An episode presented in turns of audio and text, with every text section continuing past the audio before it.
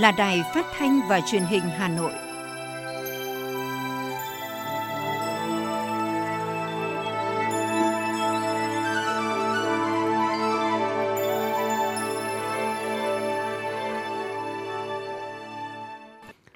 Xin kính chào quý vị và các bạn. Bây giờ là chương trình thời sự của Đài Phát thanh Truyền hình Hà Nội, phát trực tiếp trên sóng phát thanh tần số FM 90 MHz. Tối nay, thứ bảy ngày 26 tháng 2. Chương trình có những nội dung chính sau đây. Tiếp tục các hoạt động của Chủ tịch nước Nguyễn Xuân Phúc tại Singapore. Hà Nội tăng cường kết hợp tuyên truyền với xử lý nghiêm các vi phạm về phòng chống dịch COVID-19 trên địa bàn thành phố. Khởi công dự án Bệnh viện Nhi Hà Nội giai đoạn 1. Cục Cạnh tranh và Bảo vệ người tiêu dùng khuyến cáo người dân nên tìm hiểu kỹ trước khi mua các sản phẩm có công dụng liên quan đến chức năng ngăn ngừa hoặc diệt Covid. Phần tin thế giới có những thông tin châu Âu và NATO áp đặt trừng phạt mới. Nga sẵn sàng cử phái đoàn đàm phán với Ukraine. Động đất tấn công đảo Sumatra của Indonesia, số nạn nhân thương vong tăng lên gần 100 người. Sau đây là nội dung chi tiết sẽ có trong chương trình. Trong khuôn khổ chuyến thăm cấp nhà nước tới Singapore sáng nay 26 tháng 2, Chủ tịch nước Nguyễn Xuân Phúc và phu nhân đã có buổi gặp mặt và nói chuyện với cán bộ, nhân viên đại sứ quán và đại diện cộng đồng người Việt Nam tại Singapore.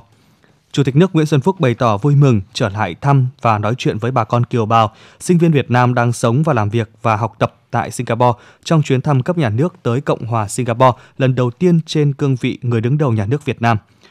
Đây cũng là chuyến thăm cấp cao lần đầu tiên sau 2 năm đại dịch COVID-19 gây tác động nghiêm trọng trên thế giới. Trong khuôn khổ chuyến thăm, doanh nghiệp hai nước đã thỏa thuận ký kết các dự án hợp tác có tổng giá trị lên đến 11 tỷ đô la Mỹ. Đặc biệt, hai nước cùng thống nhất đẩy mạnh hợp tác trong lĩnh vực chuyển đổi số, tăng cường giá trị gia tăng trong phát triển kinh tế số. Chuyến thăm đã mở ra một tầm cao mới trong mối quan hệ hợp tác Việt Nam Singapore trên tất cả các lĩnh vực. Chủ tịch nước bày tỏ ấn tượng và đánh giá cao ý kiến của bà con kiều bào phát biểu tại cuộc gặp mặt cho rằng bà con kiều bào Việt Nam tại nhiều nước trên thế giới và tại Singapore có năng lực, trình độ cao và luôn có khát vọng lớn lao được cống hiến, góp sức xây dựng quê hương đất nước. Chủ tịch nước đánh giá cao sự năng động, sáng tạo của đại sứ và cán bộ nhân viên Đại sứ quán Việt Nam tại Singapore, vượt qua mọi khó khăn do dịch bệnh để thực hiện tốt các nhiệm vụ được giao, đặc biệt là công tác chăm sóc người Việt Nam tại nước ngoài. Chủ tịch nước cũng bày tỏ vui mừng được biết đến cộng đồng người Việt Nam tại Singapore luôn gắn bó đoàn kết, yêu thương lẫn nhau cùng phát triển, mong muốn ban liên lạc người Việt Nam tại Singapore đẩy mạnh hơn nữa các hoạt động chăm sóc hỗ trợ cộng đồng, Chủ tịch nước cũng căn dặn đại sứ quán quan tâm hơn nữa, tạo điều kiện tốt hơn nữa cho bà con kiều bào hội nhập và phát triển ở nước sở tại. Nhấn mạnh đến đặc thù hội nhập toàn cầu sâu rộng đa sắc tộc trong kinh tế và xã hội Singapore, Chủ tịch nước mong kiều bào tiếp tục phát huy là một cộng đồng trí thức trẻ với đội ngũ giáo sư, tiến sĩ có năng lực phát triển vững mạnh và hội nhập sâu vào xã hội sở tại. Tận dụng lợi thế về trí thức, khoa học công nghệ của nước sở tại để vươn lên, trang bị kiến thức trình độ phát triển kinh tế và đóng góp vào xây dựng quê hương đất nước – Cùng với đó là phải tuân thủ đúng pháp luật của nước sở tại, tôn trọng sự đa dạng về văn hóa, hòa hợp và hòa nhập nhưng không hòa tan, phát huy được bản sắc văn hóa Việt Nam. Ủy ban nhân dân thành phố Hà Nội vừa ban hành kế hoạch số 60 ngày 23 tháng 2 năm nay về đẩy mạnh tuyên truyền pháp luật về phòng chống dịch bệnh COVID-19 trên địa bàn thành phố Hà Nội theo kế hoạch, thành phố yêu cầu đẩy mạnh tuyên truyền các quy định của pháp luật liên quan đến phòng chống dịch COVID-19, nhất là quy định mới, hướng dẫn mới liên quan đến phòng chống dịch bệnh trong chủ động thích ứng an toàn linh hoạt, kiểm soát hiệu quả dịch COVID-19 các biện pháp bảo đảm an toàn phòng chống dịch khi tham gia các hoạt động kinh tế xã hội, sinh hoạt học tập làm việc, sản xuất, giao thông và du lịch. Kế hoạch cũng nhằm đẩy mạnh tuyên truyền quy định pháp luật liên quan đến chế độ chính sách cho người lao động, người gặp khó khăn do đại dịch COVID-19, quy định về cải cách hành chính, chú trọng quy trình, thủ tục giải quyết thủ tục hành chính qua dịch vụ công trực tuyến, qua mạng Internet, dịch vụ bưu chính. Nội dung kế hoạch cũng yêu cầu đẩy mạnh tuyên truyền quy định pháp luật liên quan các chế tài xử phạt các hành vi, nhóm hành vi vi phạm pháp luật liên quan đến phòng chống dịch COVID-19. Ủy ban nhân dân thành phố yêu cầu công tác tuyên truyền cần được thực hiện với nhiều hình thức và nội dung phù hợp để mỗi cán bộ, công chức viên chức, người lao động, học sinh, sinh viên và người dân thủ đô sẽ tích cực thực hiện các biện pháp phòng chống dịch để tự bảo vệ sức khỏe cá nhân và cộng đồng, kết hợp tuyên truyền với việc xử lý nghiêm các hành vi vi phạm pháp luật về phòng chống dịch. Ủy ban nhân dân thành phố Hà Nội vừa có thông báo số 149 về việc đánh giá cấp độ dịch trong phòng chống dịch COVID-19 trên địa bàn thành phố Hà Nội, cập nhật đến 9 giờ ngày 25 tháng 2. Nếu như cách đây một tuần trên địa bàn thành phố không có xã, phường, thị trấn ở vùng cam, thì hiện Hà Nội đã có 74 xã, phường, thị trấn ở vùng cam. Ngoài ra, số đơn vị đạt vùng xanh cũng giảm mạnh so với tuần trước đó. Theo đánh giá cấp độ dịch quy mô xã, phường, thị trấn, Hà Nội hiện có 283 xã, phường, thị trấn đạt cấp độ 1, tương ứng với màu xanh, nguy cơ thấp, giảm 216 đơn vị so với tuần trước đó. 222 xã, phường ở cấp độ 2, màu vàng, nguy cơ trung bình, tăng 142 đơn vị và có 74 xã, phường, thị trấn nào ở cấp độ 3, màu cam, nguy cơ cao, tăng 74 đơn vị và không có địa bàn nào ở cấp độ 4, màu đỏ, nguy cơ rất cao. Ngoài ra, trong số 505 xã, phường thị trấn còn lại có 222 đơn vị đạt cấp độ 2 và 283 đơn vị đạt cấp độ 1. Với những xã phường thị trấn đạt cấp độ 2 có mức độ lây nhiễm ở mức 3 và khả năng đáp ứng ở mức cao. Những xã phường thị trấn đạt cấp độ 1 có mức độ lây nhiễm ở mức 1 đến 2 và khả năng đáp ứng ở cao. Theo báo cáo của Sở Y tế Hà Nội, trong những ngày gần đây, tình hình dịch trên địa bàn thành phố đang gia tăng. Số ca mắc COVID-19 dao động trong khoảng từ 8.000 đến 9.000 ca một ngày. Riêng ngày hôm qua, 25 tháng 2, Hà Nội ghi nhận số ca mắc kỷ lục lên tới hơn 9.800 ca một ngày. Sáng nay, Ban Quản lý Dự án Đầu tư xây dựng công trình văn hóa xã hội thành phố Hà Nội tổ chức lễ động thổ dự án xây dựng Bệnh viện Nhi Hà Nội giai đoạn 1 tại phường Yên Nghĩa, quận Hà Đông, Hà Nội. Dự án được thành phố Hà Nội phê duyệt chủ trương năm 2015, nhưng đến nay mới hoàn thành công tác giải phóng mặt bằng và thực hiện thi công trước phần sau nền tường rào. Với quy mô giường bệnh, trước mắt trong giai đoạn 1 năm 2021-2024 là 200 giường nội trú. Về lâu dài, tổng công suất phục vụ sẽ là 500 giường. Dự án được xây dựng trên khu đất có tổng diện tích 67.863 m2, gồm một khối nhà cao 6 tầng có hai đơn nguyên. Thời gian hoàn thành dự án dự kiến vào quý 1 năm 2024 với tổng mức đầu tư gần 785 tỷ đồng. Công trình có kiến trúc mang phong cách hiện đại, thoáng rộng, áp dụng dây chuyền khám chữa bệnh, tuân thủ các tiêu chuẩn quy chuẩn Việt Nam, có tham khảo các dây chuyền khám chữa bệnh thuộc các bệnh viện lớn trên thế giới, ứng dụng khoa học và công nghệ, kỹ thuật tiên tiến, thông minh. Thưa quý vị và các bạn, trong thời gian nhọc nhằn chiến đấu với Covid-19 vừa qua, tấm gương cao đẹp của những người thầy thuốc không quản vất vả, luôn sẵn sàng hy sinh vì người bệnh đã được cộng đồng ghi nhận. Tuy nhiên, bên cạnh sự ca ngợi tôn vinh các nhân viên y tế rất cần sự quan tâm chăm lo hơn nữa về mặt đời sống để họ được vững vàng công hiến, bớt đi những thiệt thòi. Tại Bệnh viện Đại học Y Hà Nội đã từng có hơn 200 bác sĩ nhiễm COVID-19 nhưng trước áp lực của dịch bệnh họ vẫn không nghỉ ngơi mà còn tự nguyện xin xuống bệnh viện điều trị COVID-19 làm việc để những đồng nghiệp khác không nhiễm bệnh lên cơ sở 1 làm việc. Trong các điểm nóng dịch bệnh cũng đã rất nhiều tấm gương các y bác sĩ bị lây nhiễm nhưng còn sức khỏe vẫn không rời trận địa. Phó giáo sư tiến sĩ Nguyễn Lân Hiếu, giám đốc bệnh viện Đại học Y Hà Nội cho biết. Thế là cái khó khăn nhất không phải là vấn đề là chúng ta không biết cách chữa nữa hoảng sợ vì cái covid nó diễn biến phức tạp. Bây giờ chúng ta hiểu là con covid hơn rất nhiều rồi. Nhưng bây giờ cái khó khăn nhất đấy lại chính là cái việc chúng ta phải chống chọi nó lâu dài. Anh chị em bác sĩ nhân viên y tế hiện nay không biết đến lúc nào có thể dừng lại cái việc điều trị được bệnh nhân covid nữa. cứ liên tục liên tục. Hết miền nam bây giờ ra đến miền bắc. À, tuy nhiên thực sự là những tinh thần của những anh em bác sĩ điều dưỡng đã được đào tạo được giáo dục từ nhiều năm cộng với việc tịnh truyền thống của ngành y tế, làm cho các anh em hầu như không ai bỏ cuộc. Anh chị em người ta không không sợ covid, chúng tôi không ai sợ covid. Chúng tôi chỉ sợ là người dân không tin tưởng vào ngành y hoảng loạn. Kể từ khi dịch COVID-19 xảy ra đến nay, ở tất cả các tuyến khối lượng công việc của nhân viên y tế tăng lên gấp nhiều lần, nhất là đội ngũ nhân viên y tế tham gia chống dịch phải đi sớm về khuya, làm việc hết công suất như điều trị bệnh nhân COVID-19, lấy mẫu xét nghiệm cộng đồng, theo dõi và điều trị F0 tại nhà, tiêm vaccine, hướng dẫn cách ly y tế. Thậm chí rất nhiều nhân viên y tế tới 5 đến 6 tháng không được về nhà, dù cuộc sống còn nhiều khó khăn nhưng họ vẫn đầy nhiệt huyết, sẵn sàng xả thân vì cộng đồng. Không thể phủ nhận thời gian qua trong khi các y bác sĩ miệt mài chống dịch được tôn vinh như những người anh hùng thì ở nơi chân ngọn nến vẫn là vùng tối. Đằng sau những lời ngợi ca vẫn là băn khoăn về sự đãi ngộ, lương thấp, thậm chí nhiều nơi cán bộ y tế bị cắt giảm thu nhập vì dịch bệnh. Vừa qua, Hội Thầy thuốc trẻ Việt Nam đã công bố kết quả của nghiên cứu về tình trạng lương khu vực công đối với nhân viên y tế tuyến đầu trong COVID-19. Với 2.700 nhân viên y tế, trong số này có 53% là nhân viên y tế có tiếp xúc COVID-19 hàng ngày và 35,6% nguy cơ mắc COVID-19. Trong số các nhân viên y tế được khảo sát, có hơn 1 phần 3 cho biết lương thưởng và phụ cấp của họ đã bị giảm. Theo Thứ trưởng Bộ Y tế Đỗ Xuân Tuyên, việc chi trả tiền phụ cấp cho nhân viên y tế tham gia chống dịch đến nay, sau khi dịch cơ bản được kiểm soát, hầu như các đơn vị địa phương đã chi trả phụ cấp cho nhân viên y tế theo công văn hướng dẫn của Bộ Y tế về chi trả chế độ cho nhân viên y tế của địa phương. Tuy nhiên, trong quá trình thực hiện cũng có một số địa phương sau khi dịch đã ổn định nhưng chưa chi trả khoản hỗ trợ này, Bộ Y tế phải tiếp tục có công văn gửi y tế các bộ ngành, các tỉnh thành phố khẩn trương chi trả phụ cấp ngành cho nhân viên y tế. Trong cái thời gian tới mà như ban đầu tôi đã đặt vấn đề đó là trong cái công tác phòng chống dịch Covid-19 này có lẽ là chúng ta phải điều chỉnh những cái chế độ, những cái phụ cấp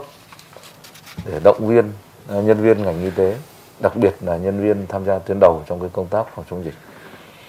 Và có lẽ à, cũng như ban đầu tôi nói là những uh, uh, sự hỗ trợ đó, những trợ cấp đó thì cũng chỉ một phần để mà à, động viên nhân viên y tế của chúng tôi hăng say hơn, tích cực hơn và trách nhiệm hơn à, trong cái công tác phòng chống dịch. Từ thực tế hơn 2 năm chống dịch vừa qua, đãi ngộ cán bộ y tế vẫn là vấn đề nóng bởi phải đảm bảo đời sống cho đội ngũ công tác trong ngành y tế để họ có thể toàn tâm toàn ý công hiến. Ngành y là một ngành đặc thù đầy khó khăn nhưng cũng gắn với những trách nhiệm cao cả nhân văn. Theo các chuyên gia, đã đến lúc cần xây dựng hệ thống cơ chế chính sách hỗ trợ đồng bộ, đặc thù cho lực lượng y tế ở tất cả các tuyến, các lĩnh vực. Có như vậy mới có thể sẵn sàng đáp ứng các tình huống dịch bệnh trong thời gian tới. Ông Bùi Sĩ Lợi, nguyên phó chủ nhiệm Ủy ban các vấn đề xã hội của Quốc hội nêu ý kiến. Theo tôi ấy, về cơ chế chính sách của ngành y tế có ba cái nút thắt lớn nhất về thể chế mà chúng ta cần phải tập trung tháo gỡ để đội ngũ cán bộ y tế được hưởng những thù lao thỏa đáng. Tức là chúng ta phải điều chỉnh cả thang lương, bảng lương phụ cấp, trợ cấp đặc biệt khi có biến cố xảy ra. Vấn đề thứ nhất là ngành y của chúng ta là đào tạo dài hơn các ngành khác, cho nên cần thiết phải thiết kế cái bảng lương phù hợp với quá trình đào tạo. Điểm thứ hai là ngành y tế chính là ngành chăm lo cho sức khỏe của nhân dân, bảo vệ tính mạng con người cũng như là lực lượng vũ trang, bảo vệ nhân dân. Do đó cũng cần phải có một cái phụ cấp đặc thù như là lực lượng vũ trang. Đối với ngành y tế, chúng ta rất chú ý về vấn đề tự chủ và tự chịu trách nhiệm. Những bệnh viện lớn chuyển giao công nghệ kỹ thuật lớn thì được, cấp huyện, cấp xã, rồi đến những cái bệnh viện mà không có điều kiện thì làm sao mà chúng ta có thể tự chủ được. Cái điểm thứ ba là do cái đặc thù nghề nghiệp khi mà dịch bệnh thì phải đương đầu chống dịch như chống giặc nên chúng ta cũng cần phải quy định một cái phụ cấp đặc biệt. Cho nên là nếu mà chúng ta giải quyết được những cái nốt thắt này ấy, thì họ sẽ toàn tâm toàn ý trong công tác phòng chống dịch và họ sẽ toàn tâm toàn ý để chăm lo sức khỏe của nhân dân. Thời gian qua, Bộ Y tế đã báo cáo với các cấp có thẩm quyền để tăng chế độ phụ cấp phòng chống dịch, nhất là cán bộ y tế làm việc ở tâm dịch, nâng cao chế độ hỗ trợ nhất là y tế cơ sở và y tế dự phòng. Trong năm 2022, Bộ Y tế sẽ đổi mới cơ chế tài chính và quan tâm nhiều hơn đến y tế cơ sở, lực lượng y tế ở tất cả các tuyến. Việc đổi mới tài chính phải đảm bảo hoạt động nâng cao chất lượng khám chữa bệnh, qua đó nâng cao được thu nhập đối với nhân viên y tế để họ yên tâm công tác – theo đó, Bộ Y tế đã trình chính phủ ban hành mức phụ cấp ưu đãi nghề từ 40 đến 70% lên 100%. Nội dung này đã được Bộ Chính trị đồng ý về chủ trương. Chính phủ đang giao Bộ Y tế xây dựng khẩn trương và trình chính phủ ban hành sửa đổi nghị định số 56 ngày 4 tháng 7 năm 2021 về chế độ phụ cấp ưu đãi nghề đối với viên chức làm việc trong các cơ sở y tế công lập.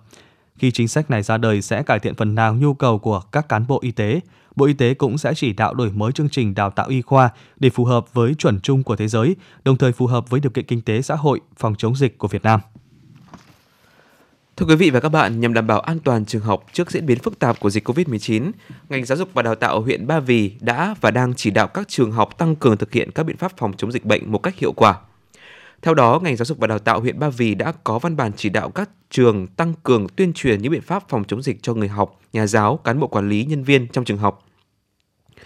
Hạn chế tổ chức các hoạt động tập trung đông người nếu không thật sự cần thiết. Thực hiện nghiêm túc thông điệp 5K, khẩu trang, khử khuẩn, khoảng cách, không tập trung, khai báo y tế. Bên cạnh đó, các đơn vị cần kiểm tra, đảm bảo cơ sở vật chất trang thiết bị y tế, vệ sinh môi trường tại các trường học như thiết bị đo thân nhiệt, nước sát khuẩn, nơi rửa tay bằng nước sạch và xà phòng, duy trì thực hiện vệ sinh khử trùng trường lớp theo quy định. Tại trường tiểu học Phú Phương, xã Phú Phương, huyện Ba Vì, lãnh đạo nhà trường đã chỉ đạo sao in các nội dung có liên quan tới tình hình dịch bệnh, những khuyến cáo của ngành y tế về thực hiện các biện pháp phòng chống dịch bệnh để phát cho các nhóm lớp cho phụ huynh dán tại bảng tin của nhà trường. Cô giáo Nguyễn Thị Lương, hiệu trưởng nhà trường cho biết, thông qua nhiều kênh thông tin, cán bộ, giáo viên, nhân viên trong toàn trường đều nắm bắt, hiểu rõ về mức độ nguy hiểm của dịch bệnh nên đều có ý thức cao trong thực hiện các biện pháp phòng chống. Bên cạnh công tác tuyên truyền, tăng cường công tác bảo đảm vệ sinh lớp học, vệ sinh đồ dùng lớp học, nhà trường cũng yêu cầu giáo viên chủ nhiệm các lớp làm tốt việc giám sát, theo dõi các biểu hiện sức khỏe của trẻ để kịp thời phát hiện các trường hợp trẻ có dấu hiệu ốm sốt trong lớp. Cho tới thời điểm này, 100% số trẻ đã đi học đều được quản lý sức khỏe tốt. Bà Lương cho biết. Sau khi nhận được cái các văn bản chỉ đạo của các cấp ấy, thì trường đại học cũng xây dựng luôn cái phương án đón các em học sinh trở lại trường. Thì cũng phương án đó cũng đã được à, ủy ban dân huyện Ba Vì là phê duyệt. Và đặc biệt trong phương án đó thì chúng tôi cũng rất là chú trọng những cái việc là thực hiện cái các biện pháp phòng chống dịch. Trong đó chúng tôi thứ nhất là cái cũng chia ca ca học cho học sinh. Các vào các mỗi một buổi là chúng tôi uh, chia số lượng lớp ra tổng số nhà trường có 15 lớp thì chia làm hai ca một ca là học khối um, gồm có khối 1, khối 3 và khối 5 là 9 lớp còn ca chiều thì là khối 2 và khối 4 có 6 lớp Thông qua hệ thống liên lạc điện tử, nhiều trường học đã chủ động gửi tin nhắn của nhà trường giáo viên về công tác phòng chống dịch bệnh nCoV cho phụ huynh học sinh. Trong đó nhấn mạnh chỉ đạo của Sở Giáo dục và Đào tạo, của phòng tới các trường tuyên truyền khuyến khích cán bộ giáo viên và học sinh toàn trường đeo khẩu trang khi tới lớp học trong giờ học. Thực hiện một cung đường hai điểm đến. Tại trường Trung học cơ sở Vật Lại, xã Vật Lại, bên cạnh việc giao nhiệm vụ cho giáo viên tăng cường công tác tuyên truyền, giám sát học sinh, nhà trường đã tổ chức tuyên truyền công tác phòng chống dịch bệnh cho học sinh để các em nắm bắt và thực hiện tốt các yêu cầu của nhà trường. Ông Quách Duy Tuyên, hiệu trưởng nhà trường cho biết. À, trước khi đến trường thì nhà trường cũng đã tập trung họp hội đồng, sau đó thì triển khai phương án của nhà trường, sau đó thì tập huấn tổ chức diễn tập vào ngày hôm mùng 7 trước khi là nghỉ kỳ nghỉ Tết xong thì tập trung họp hội đồng và tổ chức diễn tập phương án đón học sinh đến trường. Thì ờ, về mọi mặt công tác chuẩn bị thì nhà trường làm ờ, rất tốt công tác chuẩn bị mua sắm thêm các cái trang thiết bị như là máy đo thân nhiệt bổ sung thêm về các cái ờ, bình để xịt đấy. Bây giờ mình, mình mua mỗi lớp một cái bình xịt cộng với cả xô chậu là để, để sau mỗi một giờ học đấy thì các con sẽ ở lại cùng với giáo viên ở cái tiết cuối đấy sẽ lau khử khuẩn trên các phòng để đảm bảo cái công tác phòng dịch các lớp cũng chỉ đạo là theo đúng yêu cầu là 5K và mở tất cả các cửa là đều mở Ông Trần Anh Tuấn, Bí thư Đảng ủy xã Đồng Thái, huyện Ba Vì cho biết, đối với công tác phòng chống dịch bệnh COVID trong trường học, địa phương xác định đây là một trong những công việc quan trọng và khẩn cấp.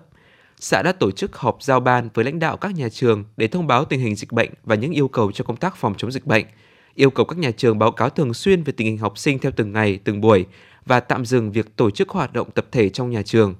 Ông Tuấn chia sẻ. Thế và đặc biệt là trong giai đoạn hiện nay thì theo chỉ đạo của à, thành phố thì đối với Ba Vì cũng như Đồng Thái cũng đã đón cái lượng học sinh uh, trở lại uh, trường thì đây cũng là một cái uh, điều kiện rất là thuận lợi để từng bước là thích ứng trong cái Ờ, việc ờ, ờ, học tập của các cháu trở lại trường ở địa phương và đây cũng là một cái điều kiện mà cũng là cái môi trường mà cũng thường xuyên là có thể là sẽ xảy ra những vấn đề dịch bệnh thế và đối với ban chỉ đạo phòng chống dịch của xã cũng đã chỉ đạo các nhà trường làm tốt cái công tác phun khử khuẩn cũng như là hướng dẫn khi học sinh trở lại trường. Đến thời điểm này, trên toàn huyện Ba Vì có 70 trên 70 trường với trên 48.000 học sinh ở hai cấp tiểu học và trung học cơ sở đủ điều kiện cho học sinh đi học trở lại – ngành giáo dục và đào tạo huyện Ba Vì cũng chỉ đạo các trường học hàng ngày thực hiện việc theo dõi sĩ số và diễn biến tình hình sức khỏe học sinh, giáo viên tại trường học. Phát hiện sớm trường hợp mắc bệnh, nghi ngờ mắc bệnh dịch, tất cả các trường hợp sốt đều phải nghỉ học, nghỉ làm việc và đến cơ sở y tế để khám điều trị và thông tin với nhà trường kết luận của cơ quan y tế. Cũng theo Phòng Giáo dục và Đào tạo huyện Ba Vì, khi có bệnh dịch xảy ra tại trường học, các nhà trường bình tĩnh để phối hợp giám sát, xử lý ổ dịch theo quy định, tránh lây lan dịch bệnh.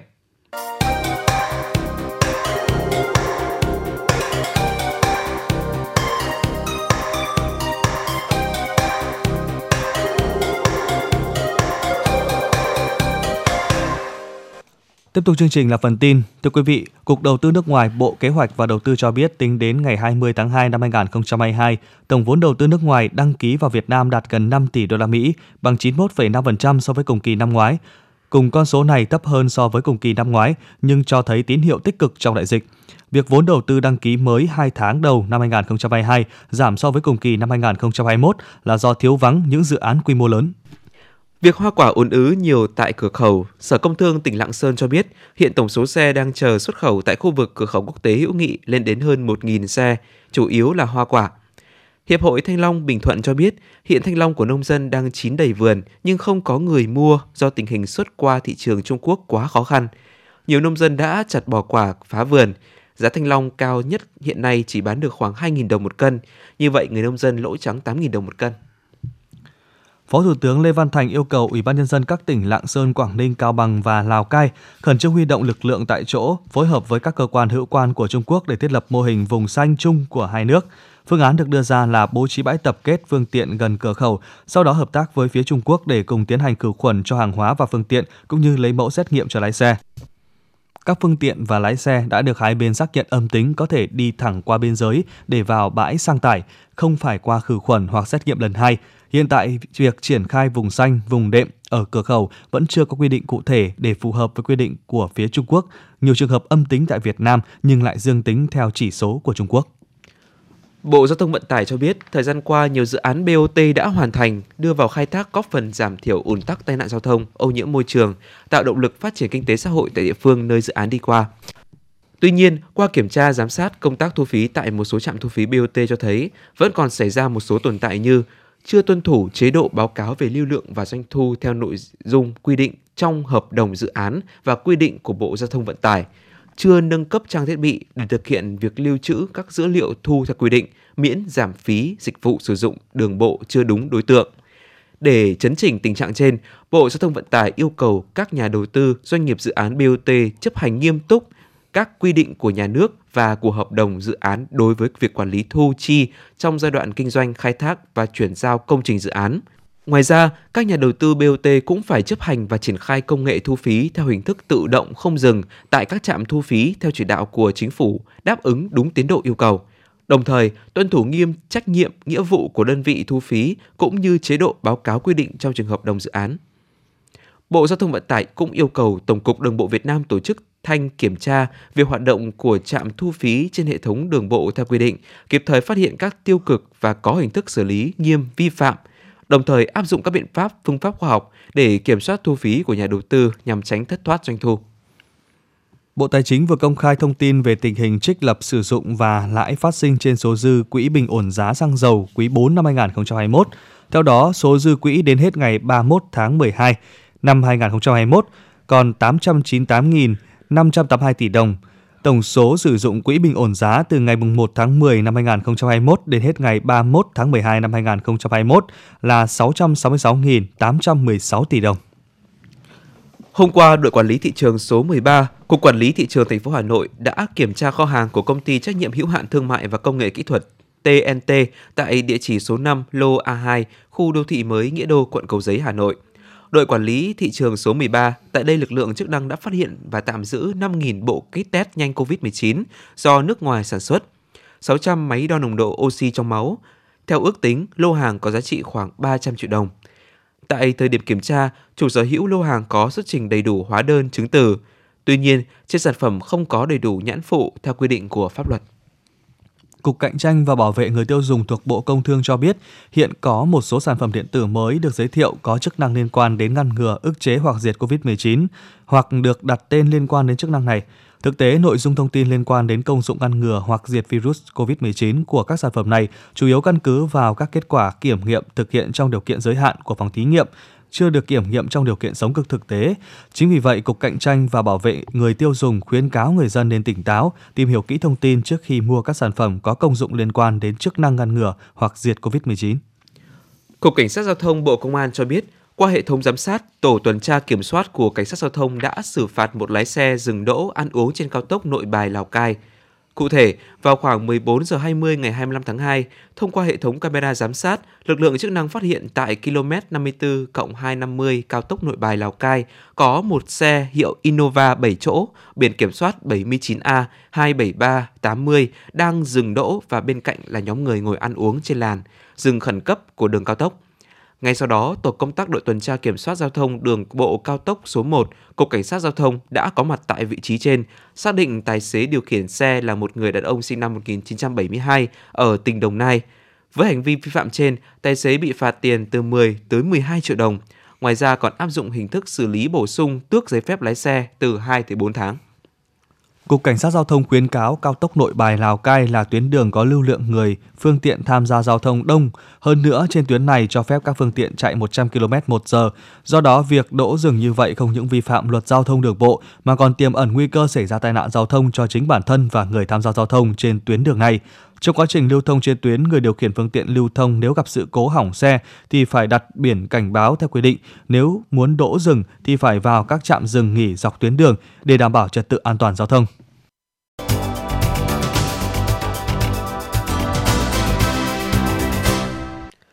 Xin chuyển sang phần tin thế giới. Ngày 25 tháng 2, Nga đã phủ quyết dự thảo nghị quyết của Hội đồng Bảo an Liên Hợp Quốc về chiến dịch của Moscow tại Ukraine. Dự thảo nghị quyết do Mỹ đề xuất tại cuộc bỏ phiếu Trung Quốc, Ấn Độ và các tiểu vương quốc Ả Rập Thống Nhất bỏ phiếu trắng trong khi 11 thành viên còn lại bỏ phiếu ủng hộ. Theo kế hoạch, dự thảo sẽ được đưa ra bỏ phiếu tại Đại hội đồng Liên Hợp Quốc nhưng chưa rõ thời gian cụ thể. Ngoại trưởng 27 nước thành viên Liên minh châu Âu EU đã nhất trí triển khai gói trừng phạt Nga thứ hai của EU trong tuần này. Cùng với Mỹ, các nước EU sẽ hạn chế Nga tiếp cận những nguồn tài chính và công nghệ quan trọng từ các nước phương Tây. Đáng chú ý, các quốc gia EU cũng nhất trí đóng băng tài sản của Tổng thống Nga và Ngoại trưởng nước này tại châu Âu. Tuy nhiên, các nước châu Âu chưa hạn chế nhập khẩu năng lượng của Nga để ngỏ khả năng loại Nga khỏi hệ thống thanh toán toàn cầu SWIFT và cho rằng đây là phương án cuối cùng. Sau hội nghị thượng đỉnh bất thường, các nước thành viên NATO chưa công bố thêm biện pháp trừng phạt mới đối với Nga ngoài việc nhắc lại NATO đã kích hoạt Điều 4 Hiệp ước Bắc Đại Tây Dương nhằm bảo vệ các nước đồng minh trước những ảnh hưởng của cuộc khủng hoảng Ukraine. Song song với các biện pháp trừng phạt, châu Âu và NATO vẫn nỗ lực tận dụng mọi sáng kiến để Nga và Ukraine giải quyết khủng hoảng thông qua đối thoại. Cao ủy Liên minh châu Âu về vấn đề đối ngoại còn kêu gọi Trung Quốc sử dụng ảnh hưởng của mình với Nga để chấm dứt leo thang căng thẳng tại Ukraine. Liên quan đến khủng hoảng Ukraine, Tổng thống Nga đã sẵn sàng cử phái đoàn cấp cao của mình tới Minsk để đàm phán với Ukraine. Đây là thông tin được người phát ngôn Điện Kremlin, ông Dmitry Peskov đưa ra vào ngày 25 tháng 2, ngày thứ hai sau khi Nga triển khai chiến dịch quân sự đặc biệt ở Ukraine. Iran sẽ tiếp tục làm dầu uranium đến độ tinh khiết 20%, ngay cả sau khi các lệnh trừng phạt đối với nước này được dỡ bỏ và kế hoạch hành động chung toàn diện từ năm 2015 được khôi phục. Đây là thông tin do Giám đốc Tổ chức Năng lượng Nguyên tử Iran, ông Mohammad Eslami, cho biết vào ngày hôm qua, 25 tháng 2. Các sân bay Trung Đông bị ảnh hưởng nặng nề nhất do dịch COVID-19 trong năm 2021. Theo báo cáo mới công bố của Hội đồng sân bay quốc tế, doanh thu của các sân bay tại Trung Đông trong năm vừa qua đã giảm 9,2 tỷ đô la Mỹ so với năm 2019 khi đại dịch chưa xảy ra. Tính chung trên quy mô toàn cầu, các cảng hàng không bị thiệt hại trên 83 tỷ đô la Mỹ trong năm 2021 và dự kiến sẽ tiếp tục lỗ 60,8 tỷ đô la Mỹ trong năm nay. Hãng dược Shionogi đã ngộ nộp đơn xin phê duyệt để sản xuất và phân phối trên thị trường thuốc điều trị COVID-19 sử dụng theo đường uống của hãng này tại Nhật Bản. Được biết, đến với tên gọi S217622, loại thuốc này sẽ trở thành loại thuốc viên kháng virus thứ ba được phê duyệt để điều trị cho bệnh nhân COVID-19 tại Nhật Bản, sau hai thuốc được phát triển bởi Pfizer và Merck. Đồng thời, nếu được chấp thuận, thuốc viên S217622 sẽ là loại thuốc điều trị COVID-19 dạng uống đầu tiên được cấp phép của một công ty Nhật Bản. Trung tâm Kiểm soát và Phòng ngừa Dịch bệnh CDC Mỹ đã nới lỏng đáng kể hướng dẫn về việc đeo khẩu trang phòng chống dịch COVID-19, bao gồm cả trong trường học. Chính sách mới được phân thành 3 cấp độ rủi ro thấp, trung bình và cao dựa trên năng lực bệnh viện và số trường hợp mắc bệnh. Trận động đất mạnh 6,2 độ tấn công vào đất liền gần bờ biển phía tây đảo Sumatra, Indonesia đã khiến ít nhất 7 người thiệt mạng và hàng chục người khác bị thương. Đồng thời, trận động đất này cũng gây ra rung chấn ở các nước láng giềng Malaysia và Singapore. Dự báo thời tiết vùng châu thổ sông Hồng và khu vực Hà Nội đêm ngày 26 ngày 27 tháng 2 năm 2022. Khu vực vùng đồng bằng Bắc Bộ có mưa vài nơi, sáng sớm có sương mù nhẹ rải rác, gió nhẹ, nhiệt độ từ 13 đến 23 độ C. Vùng núi Ba Vì Sơn Tây không mưa, sáng sớm có sương mù nhẹ, gió nhẹ, nhiệt độ từ 14 tới 21 độ C. Ngoại thành từ Phúc Thọ tới Hà Đông không mưa, sáng sớm có sương mù nhẹ, gió nhẹ, nhiệt độ từ 14 tới 22 độ C. Phía Nam từ Thanh Ngoai, Thường Tín đến Ứng Hòa không mưa, gió nhẹ, nhiệt độ từ 14 tới 21 độ C. Mê Linh, Đông Anh, Sóc Sơn không mưa, gió nhẹ, nhiệt độ từ 13 tới 20 độ C. Trung tâm thành phố Hà Nội không mưa, sáng sớm có sương mù nhẹ, gió nhẹ, nhiệt độ từ 15 tới 22 độ C. Quý vị và các bạn vừa nghe chương trình Thời sự tối của Đài Phát thanh Truyền hình Hà Nội, chịu trách nhiệm sản xuất Phó Tổng giám đốc Nguyễn Tiến Dũng, chương trình do biên tập viên Kiều Oanh, Nguyễn Hằng, phát thanh viên Quang Anh, Hoàng Nam và kỹ thuật viên Duy Anh thực hiện. Thân ái chào tạm biệt.